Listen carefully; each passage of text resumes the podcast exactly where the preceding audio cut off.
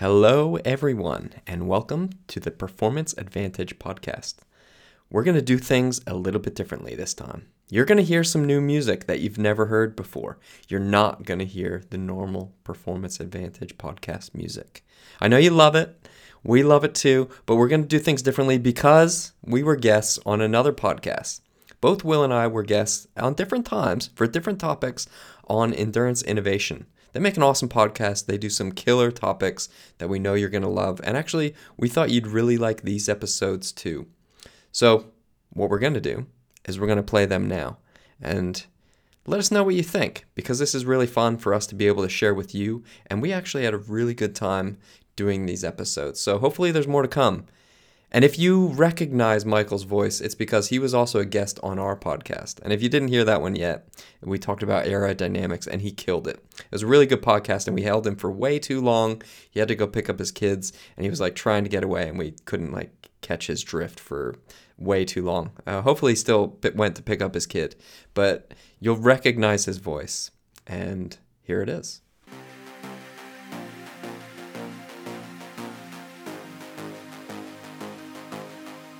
Hi, everyone. I'm Andrew. And I'm Michael. And this is the Endurance Innovation Podcast.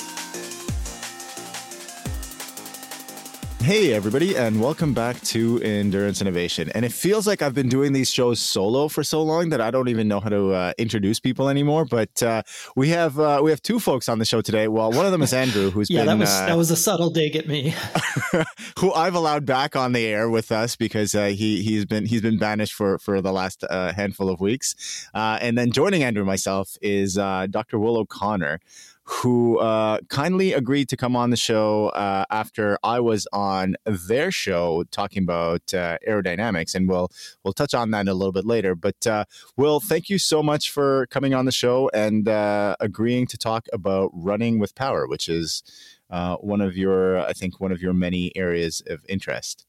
And before we jump into that, uh, Will, if you don't mind uh, giving the listeners a little bit of a background in your, uh, you know, your scientific pursuits, uh, your coaching uh, practice, as well as your your athletic uh, achievements. Okay, quite a bit to go over there. first of all, obviously, got to say thanks, thanks for having me on. Happy to be here. Yeah, pleasure.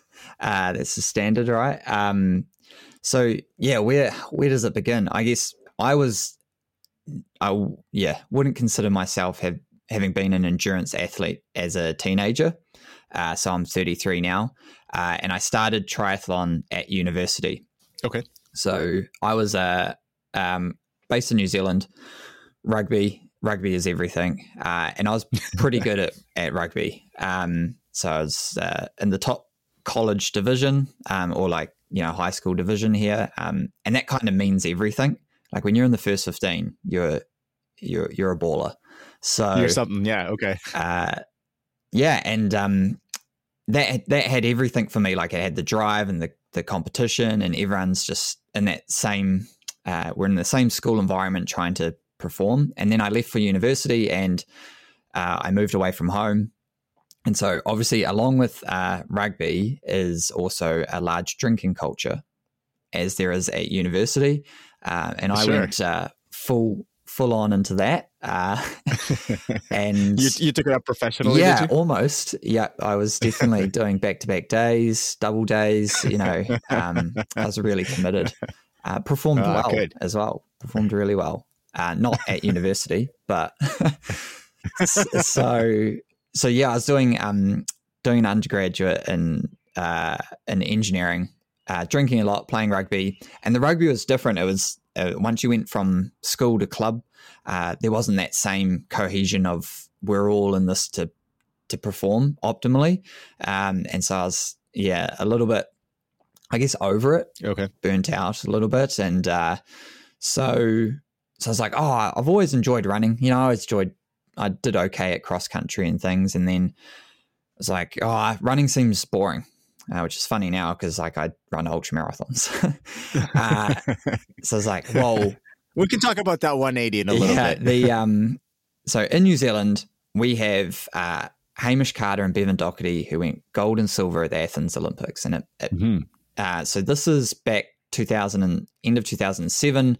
Athens was 2004. So this is prime time. Everyone's like still on the triathlon buzz big time. So I was Right. like, I'm going to do triathlon. I'm going to do this.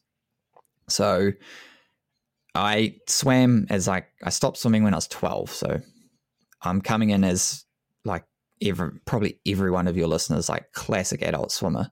Like, yeah, I'm good. And then you realize you do like one length. You're like, how is this? How, how is this so hard?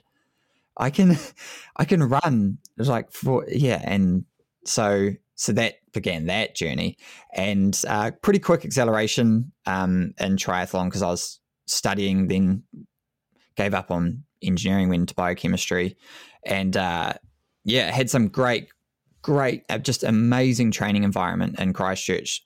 So if you guys follow ITU at all, um, Andrea Hewitt was based there, Yep. um, and then now uh, uh, Ironman champion uh, Mike Phillips. If you've ever heard of him, he's won Ironman New Zealand. He's um, world's fastest debut Ironman. Um, who are, oh, there's just like all these guys uh, and girls around. And so Mike Phillips at the time, I mean, he was like, I was like 19, he was like 17. And uh, we had this carpool and we'd all go to, to the swimming pool together and then we'd all Oh, nice. ride and we'd all get drunk on Saturday and then go for a long ride on Sunday. And it was, uh, it was awesome. It was just amazing. And so, yeah, I just training with all those like ITU guys, I, I got really quick quite fast. And then, um, because of the swimming, I just leaned towards the non-draft stuff, and uh, Mhm. yeah, did did really well at a at a half Ironman here in New Zealand. I was like, oh, cool, yeah, you know, I was 22 or something, and it's like, oh, I'll just go pro. You know, that's that seems easy enough. Like I'll just once I finished um, my honors degree, um, which I did undergrad biochemistry, then went into sports science uh, for the honors, and then moved to Australia uh, to the Gold Coast, and was like, "Yep, this is this is me." And then I just got my ass handed to me. I was like, one, I was so overtrained. I was like, "I'm going to do. I'm doing 30 hours plus um, every week."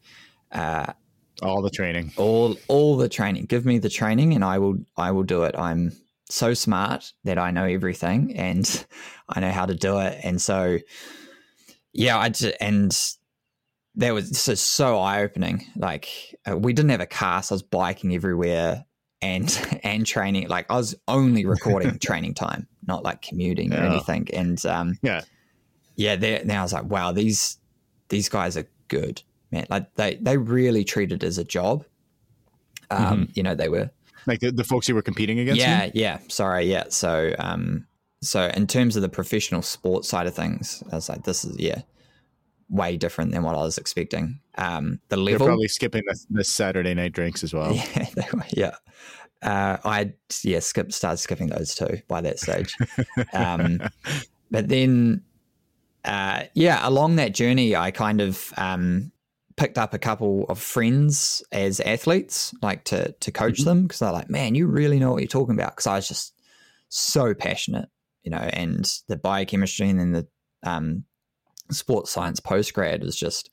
I just talked to them all day on the bike about all this stuff, and they're like, "Oh, you know, I don't. Th- I think my, you know, you could do better than my coach." So picked up a couple of ITU athletes, and then um, they did really well under twenty three national champs, and then a junior athlete uh, who ended up getting a medal at the Youth Olympics, and then was in New Zealand team, and so then I Oh, got nice.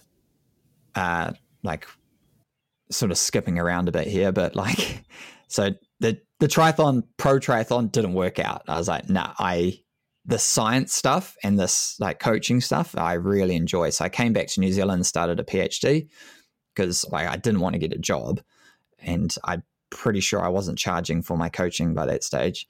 So, um, so I was like, yeah, cool. Do a PhD. They like pay you to go to uni. That's easy. Um, and yeah, that began began the journey of like the research. So I won't get into that too much because it was on low carbohydrate ketone supplements, and um, I've actually really stayed away from from my background in all the low carb stuff because it's it's so polarizing. that It is for sure. um, yeah, that I just kind of like backed away from it. uh, and so, so with that, yeah, and then just picked up more, started getting more, um, you know, people coming through the lab and can you coach me? And then so I, my Mhm. supervisor and I started a business and yeah, I went away with Triathlon New Zealand to the world champs in Chicago and Edmonton. Oh, and cool. um, I was still doing triathlon like very competitively. Uh, and then when I needed to write my thesis, this is maybe five, six years ago now, I was like, oh man, I can't be spending like five hours a day training. I need to, and, and then sleeping like the rest. I need to like really focus. Um, Yeah. and so I was like, oh, I'll just do running now. I'll just do ultra running. Yeah.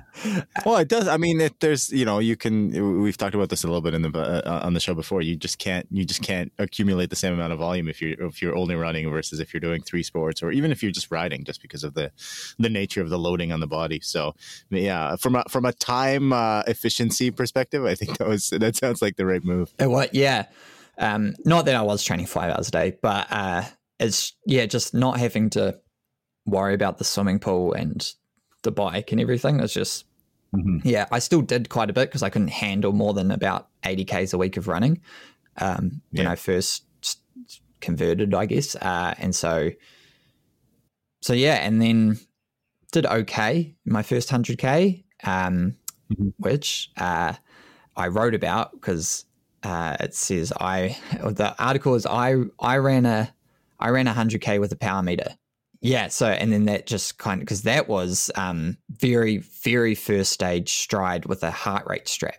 I remember that. I, I had one of those because I was um, uh, it was it was loaned to me by uh, a, an individual who's working for the for a local triathlon publication because she had it on loan from them and she goes, yeah, do you want to give this a go and see? Let me know what you think because I was sort of you know at that point I was testing some some some kit for them and I couldn't even get it to work. Like it just it wouldn't pair. It had, it had all sorts of issues. I'm like, ah, this thing's a piece of junk. I'm like, I you know, or or at least I couldn't I couldn't get it to go. But I do know what you're talking about. Yeah, the early Stryd. Yeah, and so so yeah, then I was finished with my PhD and kind of went into coaching. I was doing teaching and and stuff, and then just the beginning of this year, last month, I went full on. I guess I don't want to say full on coaching because I do a lot of coach education. So Matt and I, who I do the Mm. podcast with, we have courses. We do some of the education. We're coach educators for Training Peaks. Um, Cool. and so we also have our own uh, online USAT courses and stuff. So Mhm. that's kind of a growing area. And I'm writing a book. That's very cool. So So you're still you may not be training 30 hours a week, but you're still like very ensconced in the in the sports uh, coaching science. yeah, so now you know, running, and- and um, world. yeah, I'm yeah one of those like I'd sub sub elite ultra, I guess. Yeah. Um, yeah, uh, yeah, going for like a two twenty something marathon uh, this year. So So, um, an excellent, uh, an excellent po- person to talk to about uh, about training with power, training with power on the run, and uh, uh, obviously, cycling power is something that Andrew and I have covered uh, at length. Um, Andrew, having you know recently been working with 4iiii and their and their manufacturers of power meters for for the bike, and uh, that's a topic that we've discussed quite a bit. And we actually did have in the very early stages of our podcast, we did have uh, Steve Palladino talking about training with power. Mhm. Uh, this was probably our first, you know, zero to ten episodes, and he he did a, a really solid primer. But it has been a really long time since we've touched on the topic, so it's And I uh, think uh, it's well that overdue. episode was very well received. It was one of our most popular episodes from early on. Hmm for sure.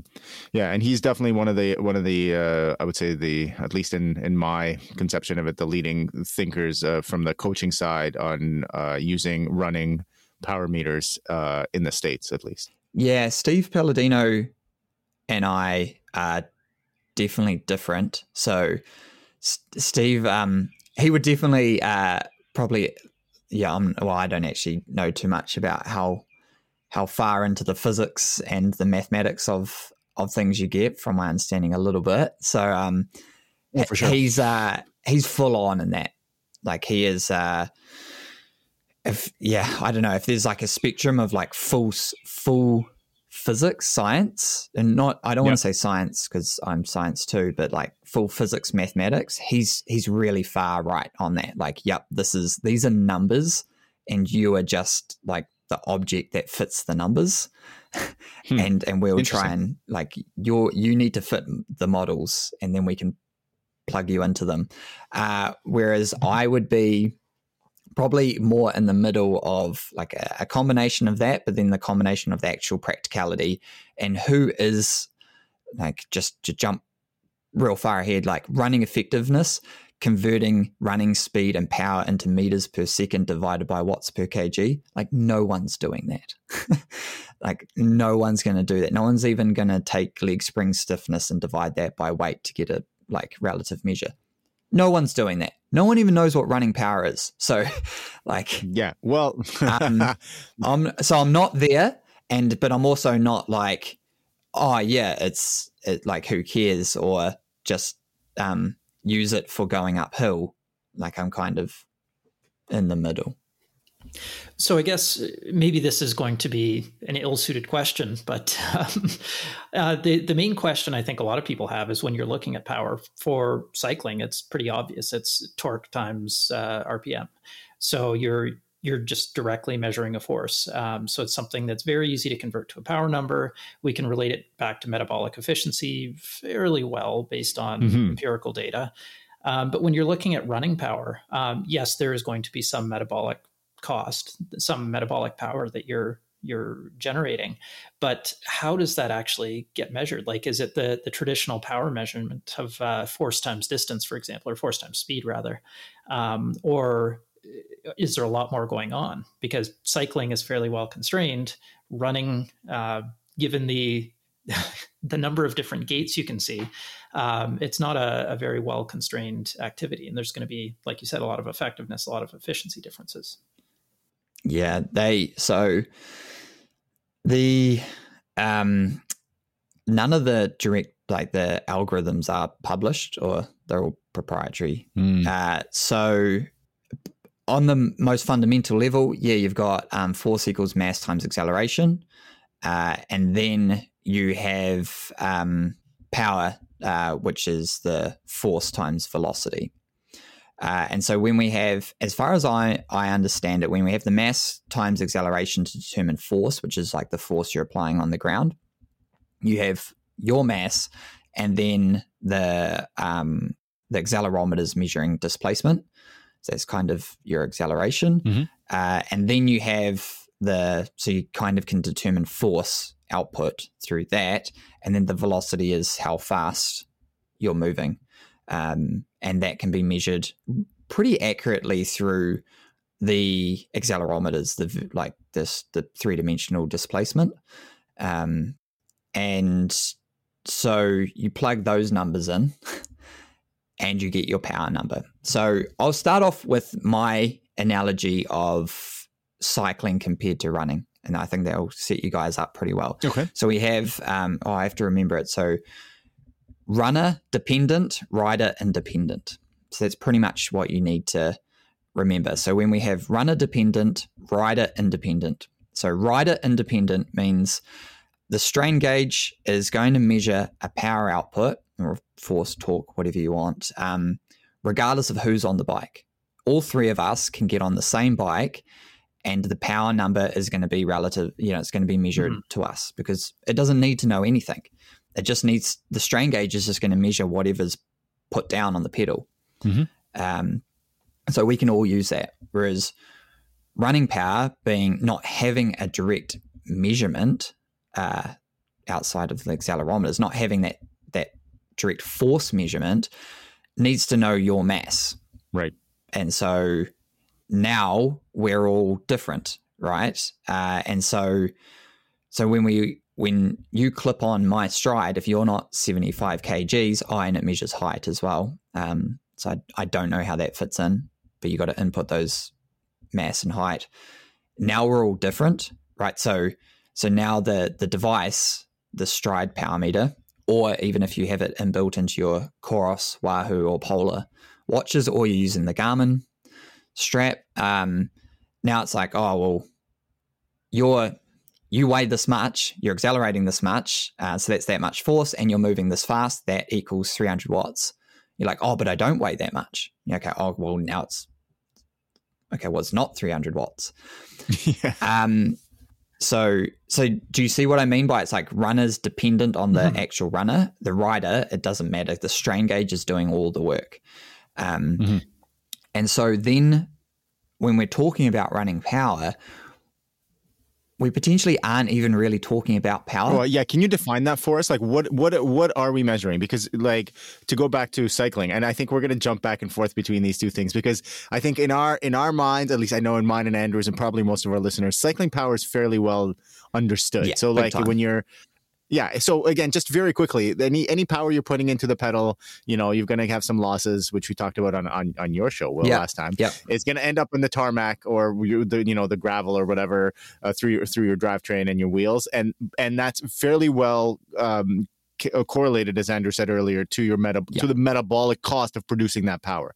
So the power that your power meter measures is mechanical power that you, the human operator, are applying to the bicycle in order to get it to go. And then there is obviously some inefficiencies in the metabolic power that's producing that mechanical power, which again, as Andrew said, we have a pretty good understanding of what how how inefficient we are as cyclists. But with runners, what exact what the heck are we measuring? Well, yeah, and the, the one point I was going to make on top of that is uh, with cycling power, we can use it to go back to a physical calculation of speed. But with running power, uh, as far as I know anyway, you can't just say, oh, I'm generating 300 watts. This is my aerodynamic drag. Therefore, there's my speed. Oh yeah, And- there's all sorts of it. Yeah, the, yeah, the, yeah. That efficiency calculation is very, very messy for runners. It's much more complicated. oh, yeah, And- no way. There's no way you're Doing And I guess it ties into the question of does it really matter then if watts are truly watts or if it's just a number that we can use to gauge our effort, which is still very important, but not necessarily watts. Yeah, it's an accuracy versus repeatability question. Yeah, they. Uh, I, I'd say we're not. We don't know yet. Like Yeah. so, yeah. With the the next phase of this discussion is like the the metabolic versus mechanical, and actually Mhm. it measures both, and it doesn't measure both at times. So You're gonna have to unpack that a little bit, Will. we're just talking about, uh, I guess, a hill and um, stairs, trail. So I, I'm trail ultra, um, so I run a lot of trail. So I'm thinking in my head when I was I was running along, and then we got to this like really technical ascent. So I was like had some Mhm. stairs and some roots, and uh, I start to go up, and now the the power meter that we're, now we're just talking about the Stryd at the stage. The my gait cycle now doesn't fit their model, right? So Mhm. so it doesn't really know what's going on in it, and for all intents and purposes, like I am walking, like I'm just going up this Mhm. hill really slowly. So it's measuring mechanical and um, metabolic, I guess. So I'll backtrack that. It's um, well, it's trying to measure both, but it's getting both wrong because, like, I am walking, so I'm not putting out that much power, but just because the terrain is, you know, di- dictating kind of how fast I can Mhm. move, and even um, at the the steepness and the like being an ultra, I'm just I'm not I'm not putting out a lot of power, but But you're adding to your like potential energy because you're climbing, Yeah, right? yeah. So you're you're, you're gonna have Um, to put in some power in order to do that. Some add some energy to to you, the system, in order to do that. Yes, and and metabolically, I haven't. I'm still. I'm using my arms, you know, to to Yeah. if it's super steep, um, and my my heart rate's not dropping to the extent that I would be walking, walking, you know. So Totally. in that instance, where the running power meter is useless. It's not giving me any valuable information. I'm looking like in in that sense, I'm looking at heart rate because pace or even normalized graded pace, n- none of that's going to tell me anything that I want to know. And then running downhill, so now we're getting large mechanical load. And so this is very important in running where it's not in cycling in that we are we're doing a large amount of mechanical and even metabolic work to run downhill Totally. but the power meter's like, well, you know, your the the way the you know the algorithms calculating the data is you're not putting out that much force so you're you're not doing that much work when the rate of work is Mm-hmm. power so your power is really low but you're smashing yourself if you were trying to stay at let's make it a relative number 90% like marathon intensity right on the downhill you would be really really working you know your heart rate wouldn't be 90% it would be like 100 105% of threshold uh, to Yeah. try and maintain and then your legs would be blown apart uh, so you guys have set me up for like all the negative stuff right at the start I know. but- well, the, yeah, that was that was not intentional, but it, I did. I there was definitely on my list of things to ask because one of the, you know, and again, I I haven't, like I said, I haven't really imbibed the the literature from from Stryd or anyone else for quite some time. I was really gung ho when I first got the thing, but I I've sort of let my my learning uh, drop. Uh, but one of the one of the initial, you know. You know, purported benefits was that you could use this on trails and in hilly technical terrain, and you could get much more accurate information on, let- let's say, okay, metabolic power, which is sort of what you were, you know, promised at, at one point from them. Um, and when I actually try to use it, I didn't. I, I've had the ex- exact same experience that you just described. That you know, my my heart rate, my my ventilatory rate, my RPE were way like worlds different than what Stryd was telling me, and obviously then my, what my pace was because of yes, gait cycle changes. Because of I I don't believe that it measures altitude all that accurately. I mean, we've had conversations on how bad altimeters are, especially in you know small portable electronic devices. So I was like, yeah, this is nonsense. And so I kind of you know it, it- it's the the credibility of Stryd for me took a hit when I when I found that out. So I'm. uh I don't know, validated, encouraged by hearing you say that it just doesn't work in that environment, and that's and that's okay, right? Like from from from where I sit, it doesn't. As long as we know what to expect from a device or from a training intervention or from whatever, any pick pick your technology here. As long as we know what to expect, we as long as we know what it does well and what it doesn't do well, so that we can, you know, as both coaches and athletes, um, make smart decisions about how we can use this technology, then we're golden. You know, like I think, I think we're, I think everyone, no one, no one has a right to be upset. But that was just my my little bone to pick with Stryd, and I'm glad you picked it for me. Uh, so yeah, it is it is the nuance of these new technologies. It's you know if we think about heart rate, Matt and I just did this uh, a show five reasons you should not train with heart rate. Right, we all know the pitfalls and um, nuances of training with heart rate. I think you guys just had someone on to talk about heart rate uh, training, and it doesn't mean we like throw it out the window, Totally, right? Because you. Yeah, because these these numbers like heart rate come on you can't ignore heart rate like Yeah.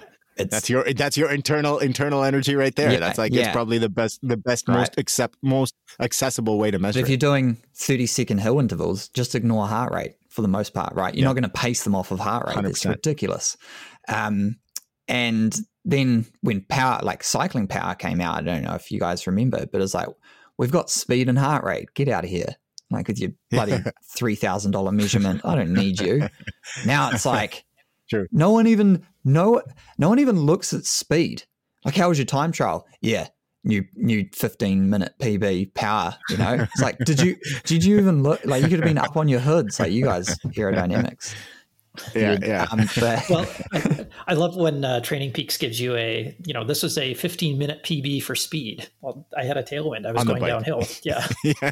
yeah no some of Yeah, I climbed to the top of the ski hill and then Yeah. I press start. some of those are weird eh?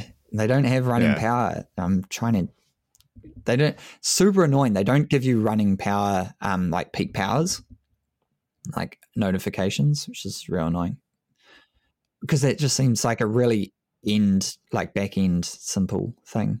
But uh anyway so so yeah okay that's that's the negatives. Okay so you there's certain instances where you just don't need to look at it. But then Mhm. when we get into the the benefits where we're looking at just a better more objective measure uh, probably of of speed okay of of pace Mm, and mhm. effort when you're versus running GPS, you mean? pardon Uh, better indicator of speed versus GPS. yeah yeah yeah Okay. yeah. um well uh, just pace just Mhm. um you know even if you're just taking splits per um per you know mile split on during a race or something like that, um, okay. you're going to get using using run power. You're you're far better, far e- more accurately able to dictate your efforts when it fits the the model, right? And for most people, you're mm-hmm. going to be doing hill intervals on a pretty standard kind of hill. It's it's not going to be 20% rooty climbs, right? It's going to yeah, be fair, fair point, just fair point. like a, a, pavement or a road, even if it's um a, a use gravel. Yeah, everyone uses that yeah. internationally. Yeah, even if it's a gravel road, like you're going to increase your ground contact time, which is going to affect the measurement, um, mm-hmm. but affect it appropriately. So it's going to show that you had to exert more force and you were less efficient. So hill intervals, yeah, amazing. Uh, on the on the road, like most people don't live in a dead flat um, kind of Dutch plains, right? That hmm. they they're going to have some un- undulations that are going to be involved in in their ten minute tempo or their whatever. Uh, and so, in that sense, man, I just absolutely love uh, prescribing work, workouts via power because people just stick to their numbers. Like you guys know with mm-hmm. cycling, and you guys aren't saying, oh, yeah, keep to your numbers on a downhill. And I'm not saying that either for run power. You're not saying, yeah, make sure you hold 120% of, of the interval when you get on like a on a down. Um, so, and that's the same with running. Just ignore it. You know, just make just try and recover as much as possible. Focus on maybe these other metrics that it's giving you: vertical oscillation, ground contact time, obviously uh, cadence, stride length, um, and but then when you're running up a hill, look at power, look at heart rate, forget pace, mm-hmm. and then if you've got a whatever your race is and it's got a lot of undulations in it, if you're trying to go off of pace, I just did a I have a blog coming out about the guy who did um, blew he blew his his marathon to pieces. Um, oh, not really. Like he's going for sub three, did three oh six, but at the mm. start is hugely undulating, and he's so fit. Right at the start, he'd do he'd crest these climbs, and he'd have kind of one minute peak powers of about 105 percent of of threshold, but then one minute, and then he's going, and then he goes down the downside, and so uh, and then he's back in zone or bottom bottom end of say zone three, kind of marathon power output. Um, so his heart rate barely blips, you know, because the downfalls and pitfalls of you know heart rate lag and that. Uh, and so and and if and he's looking at pace, right? So it's like, yep, pace is good on the up, mm-hmm. pace is good on the down, heart rate's good, mm-hmm. no worries. But then I go, look, mate, within the first half, you did ten efforts at equivalent of 5k power output. right. Oh, so wow, you, yeah. you accumulated like almost five minutes within the first half marathon at 5k power output. Heart rate was in zone, pace is in zone. Where else are you going to get that level of information to because otherwise you're looking at and you go, look, man, I really don't know why you blow up. Did you eat enough? Yep. Mm-hmm. We had our nutrition plan, it was all targeted. Okay, maybe you weren't prepared enough. And then you have a look at this and you go, yeah, there's no way you should have been holding a, a 129 through the first half when it had you know 150 meters of elevation. Mm. Now, was this something, I guess, looking back, that he would have been able to pick up doing or just uh, pacing off of RPE, for example? So I know RPE is always tough in a race environment because you've got adrenaline, you are excited, um, you're following other people who are probably pushing on the hills as well. But uh, in a re- retrospective view, would he have been able to pace off that, or was it only run power that would have helped pick that up? Yeah, only run power would have been out because he essentially did run off of RPE. Um, like uh, Andrew, do you do you do triathlon? Do you run? I don't know. Yes. So, yeah. So you know how it is. Like when you do, you've you've done. I'm sure you've done a half marathon, 10k, whatever.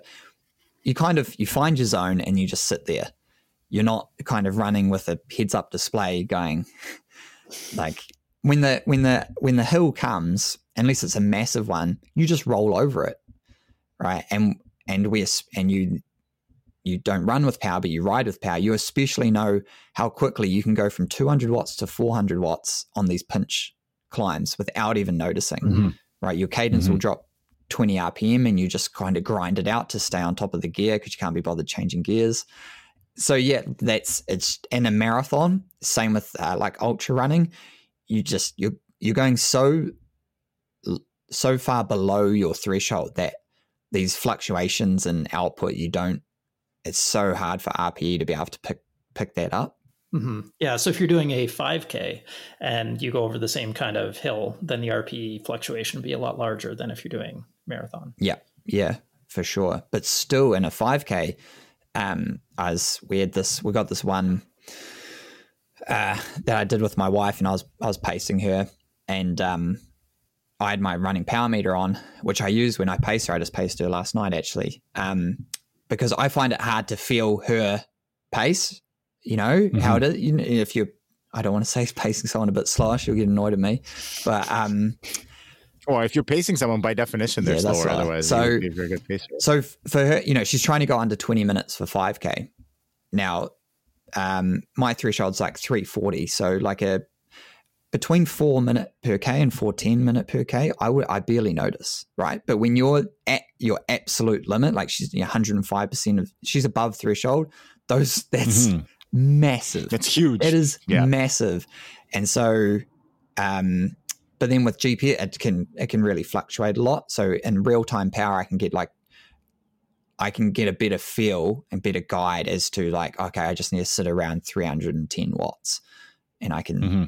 dial that in. But then, so we're going up this this hill. It's like this overpass that goes over the the highway, and uh, she just went to charge off, and I was like, no, no, no, no, no, like this is 310 watts. Like this is the equivalent of four minute Ks we yeah. were near jogging, right? Um, because uh, just yeah, because of the gain in potential energy, which you just mm. would you just never know that when running. You just you just try to hold. I think when you're talking about RPE, you're more talking about your perception and proprioception of the ground and your movement patterns, and you're not actually thinking about effort per se. You're kind of thinking about yeah, maybe that kind of displacement through time and space. You're like, this is what it feels like to run 430s. This is what threshold feels like. Like swimming, right? You can dial that in. Yeah. It's a really interesting conversation, and I think I, I, I agree with you almost entirely. Will I think that especially in in you know in race context, it's you've got all these other you know elements that that that uh, confuse RPE. Um, and uh, yeah, I think it's usually only towards the end of the race where you know the fatigue is starting to really build that that then mm-hmm. RPE maybe becomes a little bit of a better throttle. But it's also super individual, and it depends on the kind of the experience of the athlete. And uh, there's lots of folks who are who are you know lots of coaches who are advocating using all of this technology to dial in your RPE you know, rather than necessarily like strictly pacing by whatever pace, power, heart rate. Um, but that that takes a lot of practice. That's like something that you know, even some very very mature advanced athletes have uh, have a tough time doing. And it, especially at the beginning of a long race, I would say I'm with you 100 110 percent that like uh, using RPE to pace is is a is a fool's errand. Um, for, for long stuff, it's just like it's a recipe for you know for missing your target by quite a quite a margin. Yeah, I um well I just I just published an ebook actually. You guys everyone check it out. Um a guide to ultra marathon success. Um and in that yeah, I said what's the biggest what's the number one reason people pull out of a race? And then it's not having a plan, right? But it's it's not training, it's the fact that they went too hard at the start. Like in an ultra marathon, oh, it is just like you're you're going so easy, it's crazy. It's just you want to run 100 Ks and then like, you know, for for me my fastest time is just over 8 hours. No one's you know, no one's really doing 8 hours like um most people are doing 12 13. But even with 8 mm-hmm. it's like you're chilling. You know, I'm that's 5 minute Ks and I can run a marathon like at 4 you know, 3 under 340s like mm. um and so then when you're going up a hill you're going like you're walking. You're like, mm-hmm. are you kidding me? You're not walking like in in a race, and so um, so the more metrics we can have in that first, you know, in that first instance, and then yeah, RPE fully takes over later on. You're not looking yeah. at your watch being, oh, maybe I should pick it up now. It's 90 Ks. so, okay. So let's get back to, uh, uh, you know, to the kind of the, the advantages of using a running power meter. So the, uh, the, uh, you know, pacing yourself, pacing the effort, not using pace in the strict sense, um, modulating the effort, let's say, uh, on undulating terrain, doing uh, hill repeats where you're trying to hit a specific uh, intensity level. That that makes a ton of sense. Anything else that comes to mind as far as uh, as far as utility of this technology that, especially you know, in your coaching practice, you use? Yeah, the the next one is then the advanced metrics, right? So we have the absolute number, the the power number, and you yeah you can use that to better prescribe workouts, and people can more easily stick to uh, a workout that's going to be the the relative um, intensity that we're looking for, right? Because mm-hmm. ju- just just like cycling power, all right, you don't want to say oh yeah average 40 k's an hour and there's a hill in it. It's like don't worry about averaging five minute Ks when when there's some undulations. Just stick 330 to 350 watts. You know, that's what we want. And so athletes they actually love just being able to like switch off from that burden of Strava opinion. Like it's like just like, oh man, if I don't upload if I don't upload this sub fight, it's just like, okay, Will said this and this is what I do. Um, so there's that. And then on top of that, then we get these these numbers like ground contact time, vertical oscillation, um, cadence, which is an old one, uh, stride mm-hmm. length, leg spring stiffness, uh, and then I'd say probably one of the most important that feeds into form power. Okay, so we have the absolute power, and then we have this form power number. That's essentially your lost power or your horizontal power. So that's the power that okay. You're running in place power. like it's like oh, that's a that's a really great way to kind of like it. jump. Okay. If you like jump up in your running mode, like form, yep. like this is how much it's costing you, and then then you have your absolute number, which is like that number plus the number of that is actually contributed to you running forward. All right, so so now with this form power, I look at that, not necessarily that per se, because we we get form power ratio. Right. Okay. So form power ratio of form power to what absolute power so ah, okay. i'll get in so the the form power pretty easy numbers let's just say you put out 400 watts and your form power is 100 watts and then mm-hmm. so your form power ratio is 25% okay right so 25% of your absolute power is let's just say being wasted mm-hmm. sure um and so I'll I'll look at that to see if there's areas we can improve. Um, and so then I'll I'll look at that number and go, okay, the table of norms pretty much like if you're under 25%, you're doing really well. Now, when you're okay. starting to get above 25%, 30%, um, you're starting to lose a lot of power. Like you're starting, you're, you're wasting a lot of energy. And so this number we're using is like a proxy for running economy. Okay. Yeah. Um, and so running economy being like the the energy that costs of running a given speed. Now we're not measuring VO2 like oxygen and CO2. We don't have a gas analyzer, so we're not getting the direct measurement again, but we are getting a good proxy for it. Mm-hmm. And so then, uh, Andrew, you were saying, oh, there's this, or Michael, there's so many things that feed into a good running form, right? And and running economy. Even especially like arm swing and hip position. How do you measure that? Like with a uh, a foot pod. Um, but that's something that I can then, you know, recommend or say, why don't you go through these drills or just practice arm swing or something like body position, and then we can just like aerodynamics, I guess, and then you look at the numbers, right? And so, and to see if that affected cadence, does that affect ground contact time, vertical oscillation? And then did that correlate to a better form power, form power ratio? So this kind of gives you, I guess, clues as to where to head with your training. So whether it's a fitness problem or whether it's a form and abilities or, or can't think of the exact word, but uh, just the the general movements you're making, the gait. Um, so and and what to focus on for future training. Yeah, and what's what's happening when you speed up? You know, so is there a point at which you become really efficient or really inefficient? Hmm, interesting. And okay. Equally, is there a point uh, in fatigue where you become very inefficient? Because I would assume as you get tired, your your form degrades significantly. Like, yeah, and it's it's super interesting when you look at the fatigue and then um, the associated metrics because you end up spending longer on the ground and more time in the air. Mm. So you, you your form power increases, right? So the, your loss energy increases, but you're maintaining the same speed. So when Mhm. you're trying to maintain, say, uh, yeah, five minute Ks for your marathon, you start to fatigue. You start to lengthen out your stride. You start to slow your cadence because you're starting to rely on like larger motor units, larger muscles that aren't as um, aren't as well trained, and so then uh, so you become so much less efficient. But you're looking at five minute Ks, so you're just trying to hold that, as opposed to Mhm. a power number where you would adjust your intensity accordingly.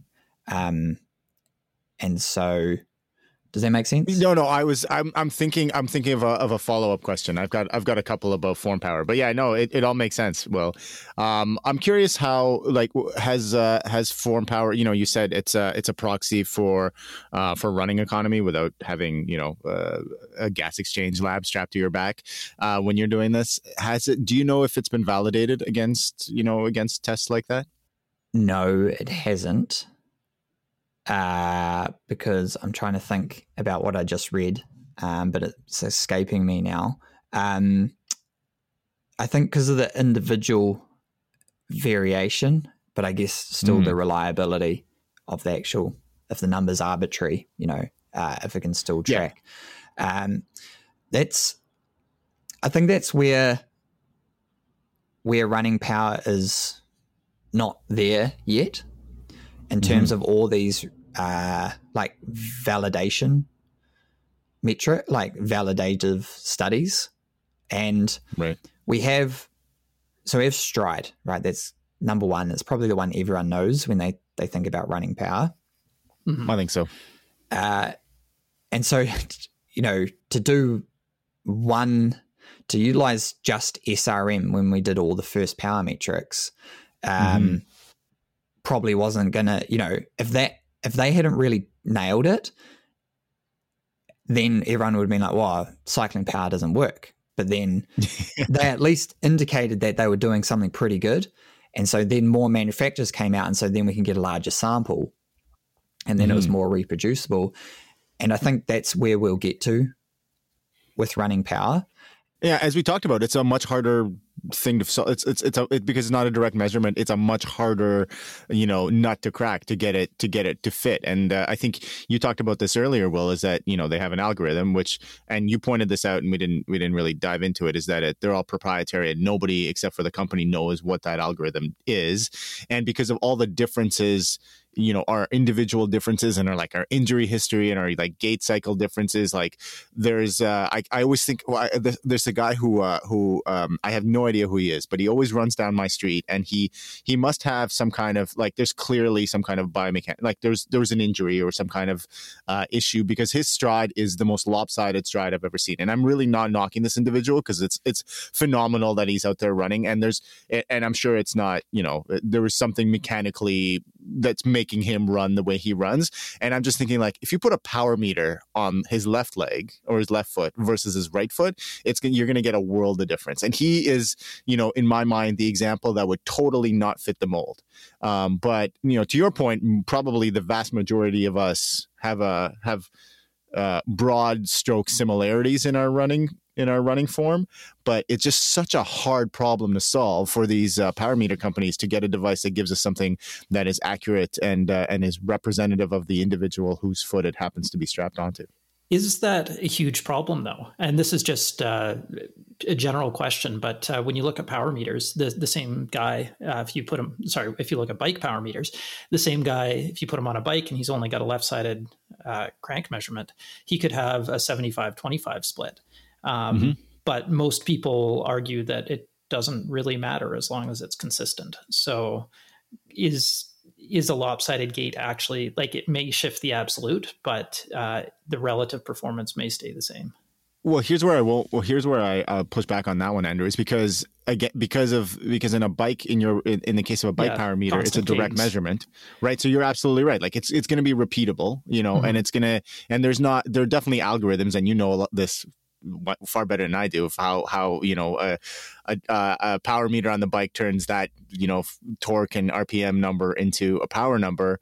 Um, but that is a I think I, I I get the sense that that that math is much more straightforward and much less reliant on on generalizations of the population than than a running power meter would. So I would say I would still say that I bet this guy would get some really wonk, funky numbers if he had a, a running power meter versus you know the average person who Stryd built their their device around. Yeah, yeah. I guess we just don't know with with that because when I think because it's on your foot, right? And um, you know what's super super interesting is I been trialing these Coros watches. You know the brand Coros. Yeah, yeah, Um, yeah. They're super interesting for a lot of stuff that they're doing, and uh, I kind of want to have them on the show because I, I really like some of the stuff that they're up to. Sorry, go ahead. Um, yeah, reach out. Uh, Derek, he's a US based guy. He just got employed as the sports Okay. science marketing guy. I can put you in touch. But Oh, cool. um, Please. so they were like, test, how does this compare? And uh, I'd seen on DC Raymaker when he when they first came out with running power and Coros, and he he compared them, and they were like really similar, like really similar. A Coros and Stryd, you mean? Coros and Stryd, sorry. Um, Ah, yeah. yeah. And uh, I was like, okay, so tested them out, and yeah, for the most part, like almost exactly the same. Um, Huh. The Coros was is fully reliant on GPS, so there was some lag issues, and but overall, on average, if you go, you scroll back on my Instagram a couple months, I I put up some comparative data, and uh, it just tracked so well. And I was like, okay, so how hard is this metric? You know, because that's a Hmm. watch on your wrist Mhm. versus a f- pod on your foot, and you're able to get Mhm. almost identical numbers. Interesting. Very Because I remember interesting. when when when Garmin came out, I don't even know if you can even buy them anymore. But they- if you remember, they're like little um, uh, pod that clipped onto the the So waistband of your Coros shorts. has one of those, um, Okay. and they don't yet incorporate that data into their running power number, but you do need it to get form power because otherwise you don't get Ah, any okay. like vertical oscillation displacement or like left right ratio or anything. I remember when that thing came out, and the, the the Stryd and the Garmin Power were like worlds apart. Like there was like uh, eighty percent difference. It was something they were like Garmin were giving you numbers. They were like twice as twice as high, or Yeah. like you know eighty percent higher. Yeah. And again, these numbers they don't mean they they, they don't mean anything to me anymore. Like, or they, and then and then I was like, this is this seems totally arbitrary to me. This is just like you know uh, I I have these conversations with some of my friends who are like big tech nerds, and they're like, yeah, it's a random number generator. It like it kind of makes it- this is this is uh this is uh sorry I'm diverting into aerodynamics, but like so, sometimes uh, we've had we've had. uh Anyway, maybe I shouldn't say too much. Okay, I'm gonna cut myself off. Anyway, yeah. So it seemed like it was it, they were they were generating numbers that were you know roughly um, at least this Garmin device was roughly proportional to your speed or your your you know physical exertion, but it was nowhere near what Stryd was.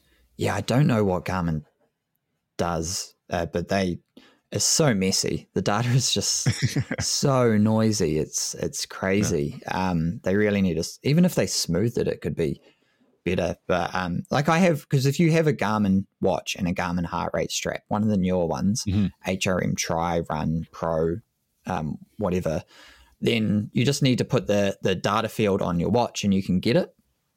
And Mhm. if you, I don't know if you can have, if you can smooth it out like 10 second smoothing or something like that, 10 second averaging. Uh, but then you would, uh, that's a, like, that's a pretty good place to start, like in terms of getting some information as to, because it is going to show you that if you're trying to maintain pace or perceived effort on an uphill, that you probably Mhm. are working like significantly harder, uh, which you otherwise, you know, if you're doing an aerobic run, you might not get that from heart rate.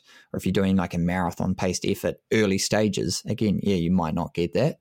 Um, Mhm. but yeah, the, the Garmin ones, yeah, crazy. It's weird. And then, so Polar and Wahoo, those watches have running power inbuilt, but I haven't um, haven't had to t- haven't had been able to test those. Well, what I've noticed that's actually kind of interesting is um, similar to what you're saying with you know using a foot pod versus a watch. Uh, so the the initial running pace foot pod that um, came out a number of years ago, uh, I typically use that for treadmill runs. But I've got an Apple Watch as well that tries to predict pace uh, based on your hmm. wrist movement, and it's not perfect, but it's better than I would expect. And I know that one of the keys to the the algorithm for the initial foot pod was um, you get this nice zeroing point each step because usually when you're running, your foot isn't slipping on the ground. So you have zero velocity, but your wrist is always moving, and accelerometer drift makes it really hard to, to capture that.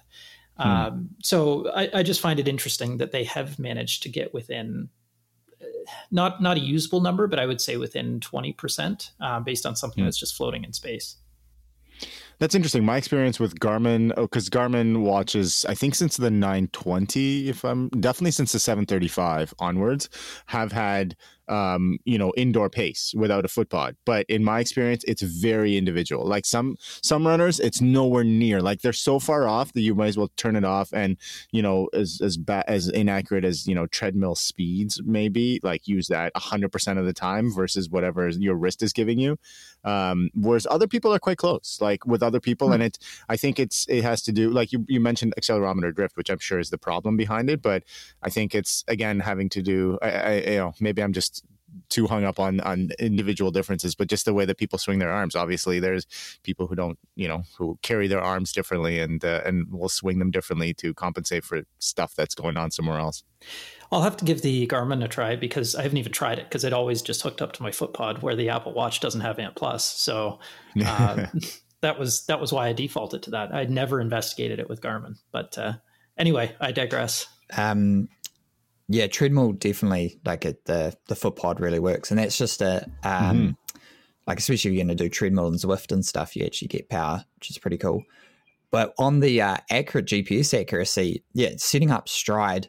This is another one of these like crazy quirks of um, accuracies of things. Is I've tested uh, Stryd offline. So when I say offline, it's not connected to my watch or GPS. It's just the standalone okay. device and it, it records offline. So it just activates by movement. So once you start running, it's starting to record.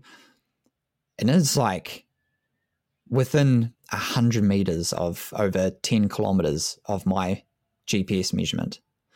Uh, and so what you can do is you set it up so that um, it reads always. So as in, on, on instead of GPS. So you get a GPS track, but then for um, something like trail running, especially, you get a way more accurate, uh, like uh, GPS speed distance reading, like mm-hmm. way way more accurate.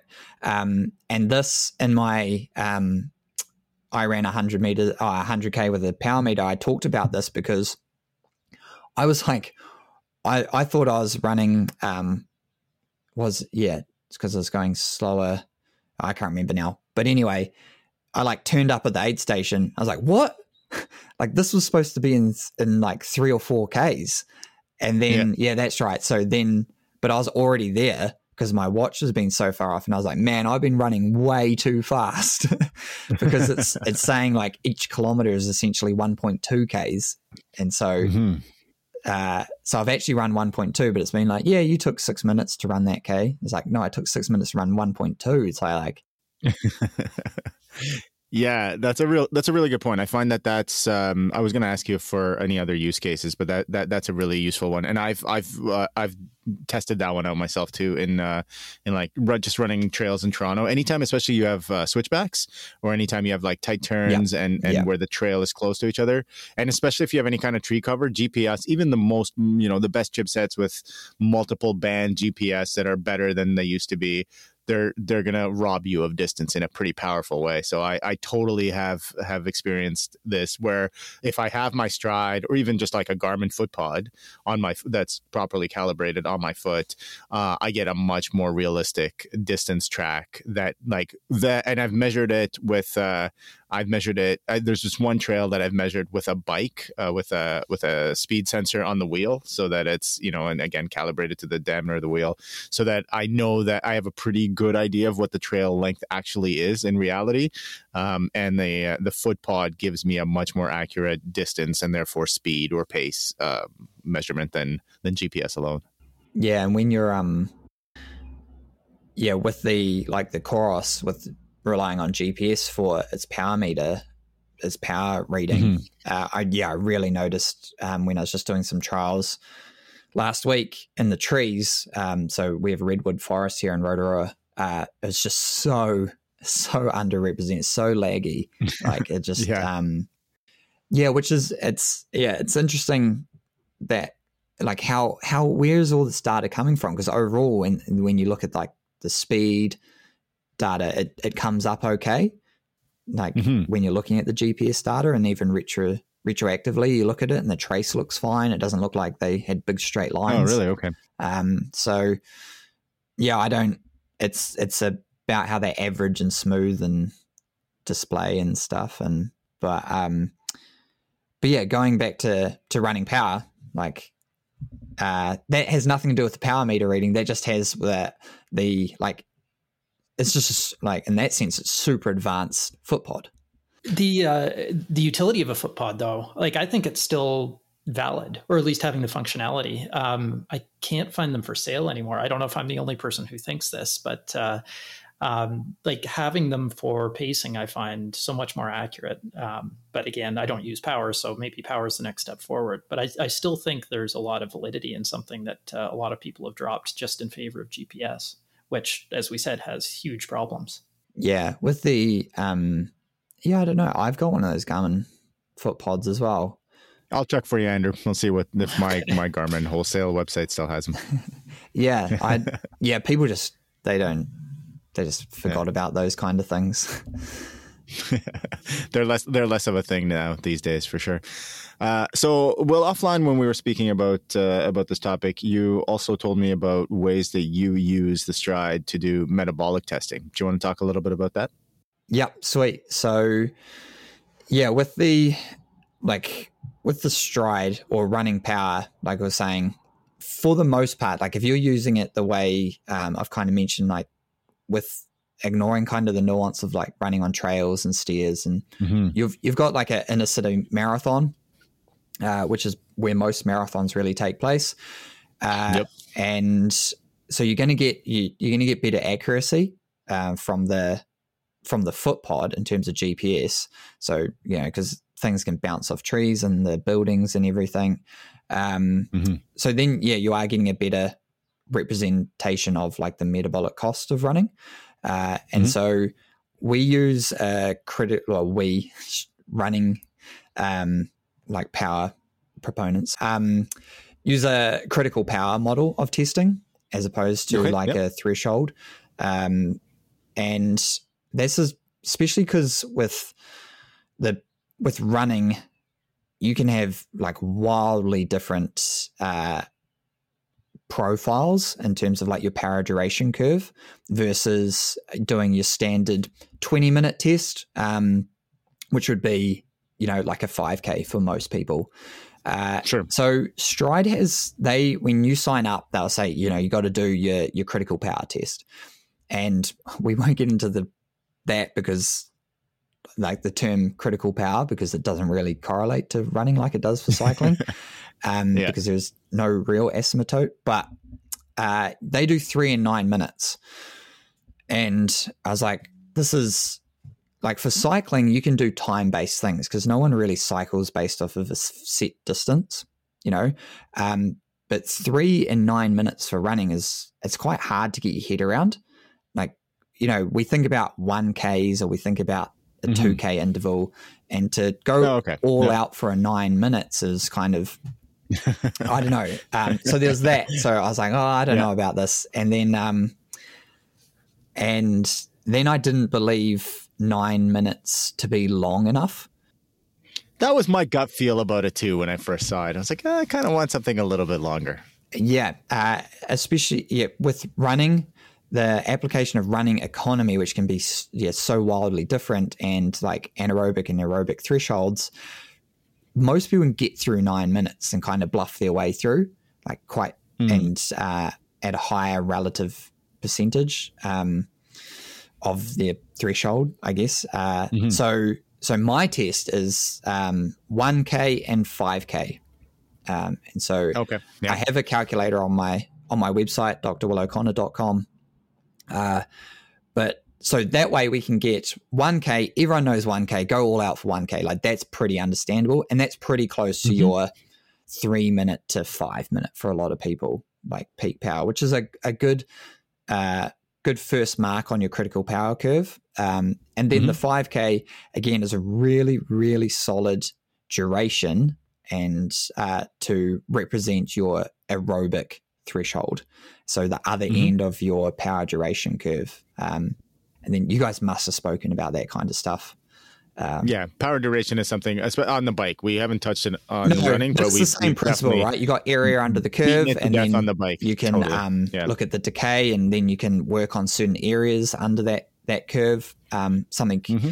yeah, and you can profile your athletes based on where they're, you know, where they where they where they live and where you know where they need work. Yeah, where they There's do a lot of their yeah, training, and you can have a look at where they haven't yeah. done a lot of their training. So I guess, yeah, that's like kind of another another insight you get with a running power meter is like hmm. when you're looking at pace and you go, like I run a lot on, uh, like we're super undulating. It's a volcanic land uh, around Rotorua that I live in. And yeah. so my pace is always slow. Like even, I don't know. Yeah, I do know how they calculate normalized graded pace, but it's kind of just an algorithm of an algorithm to represent yeah. the metabolic cost of running up and downhill, and it just uh, doesn't work. So it doesn't work. Um, and then like TrainingPeaks, you can't just select normalized graded pace just to like on the graph. You can't you can't oh. graph oh, it. To, yeah, that's right. To, yeah, to, I, I've, I haven't used it in so long that I just oh, like okay, I don't even sorry, think yeah. about it until you, until you mentioned it on this podcast. I, I totally forgot that it even existed. I know most I remember, people don't like, even. It, it only Strava because yeah. it has gap grade adjusted pace, and people are like, yeah, that was the fastest. Oh, okay. was, they yeah. only put that in there because make everyone look faster. But um, so so I'm always running slow. So I'm always like, um, no one uses grade adjusted pace or normalized graded pace to to do your like time and zones or anything like that. And mm-hmm. so if you've yeah. done some intervals, you've done some hill repeats, it's like, yeah, you spent like the last month in zone one and two. You're like, no, I didn't. I was bloody running super if you're just looking at pace, you know. But then you get these power profiles yeah. and you go, oh, okay, cool. I was, you know, I spent you know lots of time in my one minute zone and 120 percent FTP and stuff. Um, and and so yeah, again, you're getting a better idea of both mechanical and metabolic work mm-hmm. that you're able to prescribe in training, especially around hill repeats um, and sprints and things where the GPS lag and and definitely heart rate's just not going to give you any of that information. Um, so yeah, set your thresholds all right, do that test, do a 1K all out, um, and then a few days later do a 5K or do it reverse, whatever. Just do them within a week or so. Uh, oh, you wouldn't do it on the same day, huh? Because no. I, I think all the testing I've seen was all do it all on the same yeah, day. Yeah, like a three and a nine minute you can do on the same day, but try and do all, all out 1K the same day as an all out 5K. Your, your 5K is going to suck. um, and so the other good thing that like the athletes I work with, they really like it is like, I don't care what your 5K time is you know, we're getting into cycling territory mm-hmm. here. Like, I don't care what your time is. Like, this is a power threshold yeah. test. Like, do it wherever you want. Do it on like a, mm-hmm. like, don't do it straight uphill, but also yeah. you can do it straight uphill as well if you wanted, because we're just looking at like what, what's your absolute power number? What's your average power across this, across this five kilometer or one kilometer? So the fact you did 17 minutes or 23 minutes doesn't really matter to me. Hmm. Um, so, um, so then, yeah, we get we get the number, and now we we set our zones, and that's just how you'd set zones otherwise. Um, and so now when we're yeah when we're training, prescribing uh, prescribing training based off of standard zone systems. Um, mm-hmm. But then, yeah, so once you've done that, getting started with running power, because people like you, Michael was saying, like I did it, I didn't really know what to look at and it was all over the show and stuff is uh is just run with it like just have it on your data screen to see what's happening. Do some workouts and some efforts, um, some runs purely off of power. Mm-hmm. Like just have that your only data screen, or maybe time. Um, and so you, you know, so you're just pacing and feeling, getting a gauge of like how power correlates to your pace and what that means for heart rate and what does a constant power output mean across an hour versus a constant pace or a constant heart rate um, and from there you just start to you start to get an understanding and incorporate the running power metric into one of your analytical metrics um, and then from yeah from that i think that's probably like enough for most people because then when you start to Yeah, get onto starting point. Yeah. leg spring stiffness and vertical oscillation like you need to know quite a bit about running biomechanics and then how to fix them as well Mhm. but pretty much um, so for my blog they'll it'll probably come it'll probably be out when this this podcast comes out uh, next week which is around how i adjusted cadence and how that affected how that improved my running economy and form power so drastically and for Hmm. middle-aged people uh, who generally sit, sit down all day like the best way to improve your running economy and maybe that's a part two because uh, I'm, uh, you know, as, as as much as I was skeptical about you know the utility of running with power to begin with, I am even more skeptical about uh, some of these other metrics because you know in the conversations that I've had with folks and you know maybe this is a teaser for part two like I said uh, with with folks who know way more about you know or much better well I'm not a biomechanist but who are biomechanists and who are you know uh, running gait intervention folks uh, a lot of these metrics to them at least they don't meet there's just not a not a ton of understanding of how to use them in in in, in interventions you know like okay so what does it mean that your leg spring stiffness is this? Can- you change it? How do you change it? Do you want to change it? Do you know like all of these questions that that are that are at least in my my you know conception of the running world don't have answers. So maybe that's a maybe that's a good part two. Yeah, this is a tough one, right? Because I remember when you came on our show, you talked about um, uh, was it? So you, measure the time that it part uh, when you're doing this uh, aerodynamics analysis, and you measure was it the the the time it takes to go between the two sensors or something like that on the road? What was that thing? oh that the when i was when i was talking about like the protocols for testing Yeah, yeah. Is that what you're Yeah. talking about? Yeah, with AeroTune, there was just the their protocol is you know you pick a flat patch of ground and you go you know you go A to B and B to A, and it's a certain distance apart.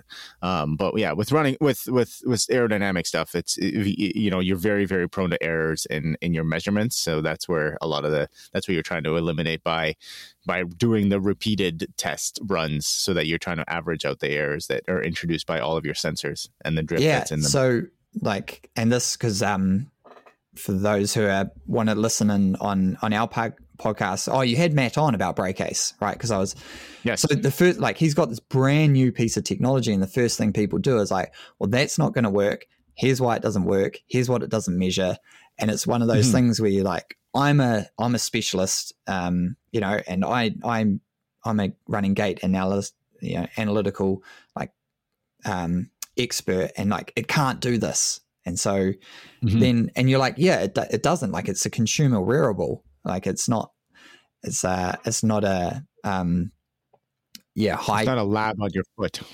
yeah yeah exactly and so uh i think yeah these new technologies they, they get a hard hard rap and that's where like that's where i like to say like for steve palladino is trying to be like a metabolic cart on your foot and then Mhm. um, for someone who's like, well, it, it yeah, it doesn't like how does this? It doesn't work on um, trail, so it's not worthwhile. I kind of sit in the middle where I'm like, Mhm. like this thing is really providing so much value, especially in pacing races that have undulations in them and and prescribing more accurate training um, Mhm. alongside pace and heart rate.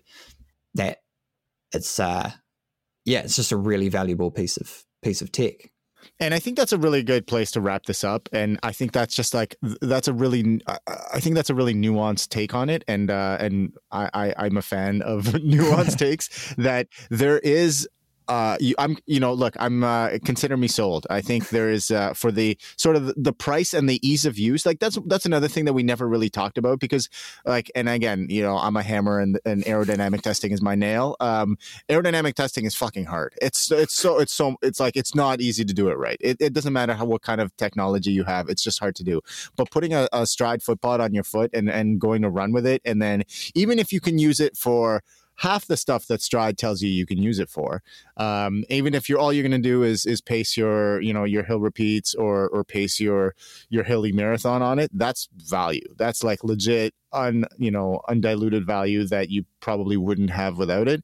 Um, and maybe you know, and the fact that it doesn't exactly do the thing that you thought it would it would help you do, then you know that's that that's that's kind of life. So uh, I sort of uh, I think that's a that's a good place to wrap it up. Well, thank you for uh, for taking the time and uh, and giving us this uh, this nuanced take on this technology that I had sort of kind of still strapped to my foot, but don't think twice about.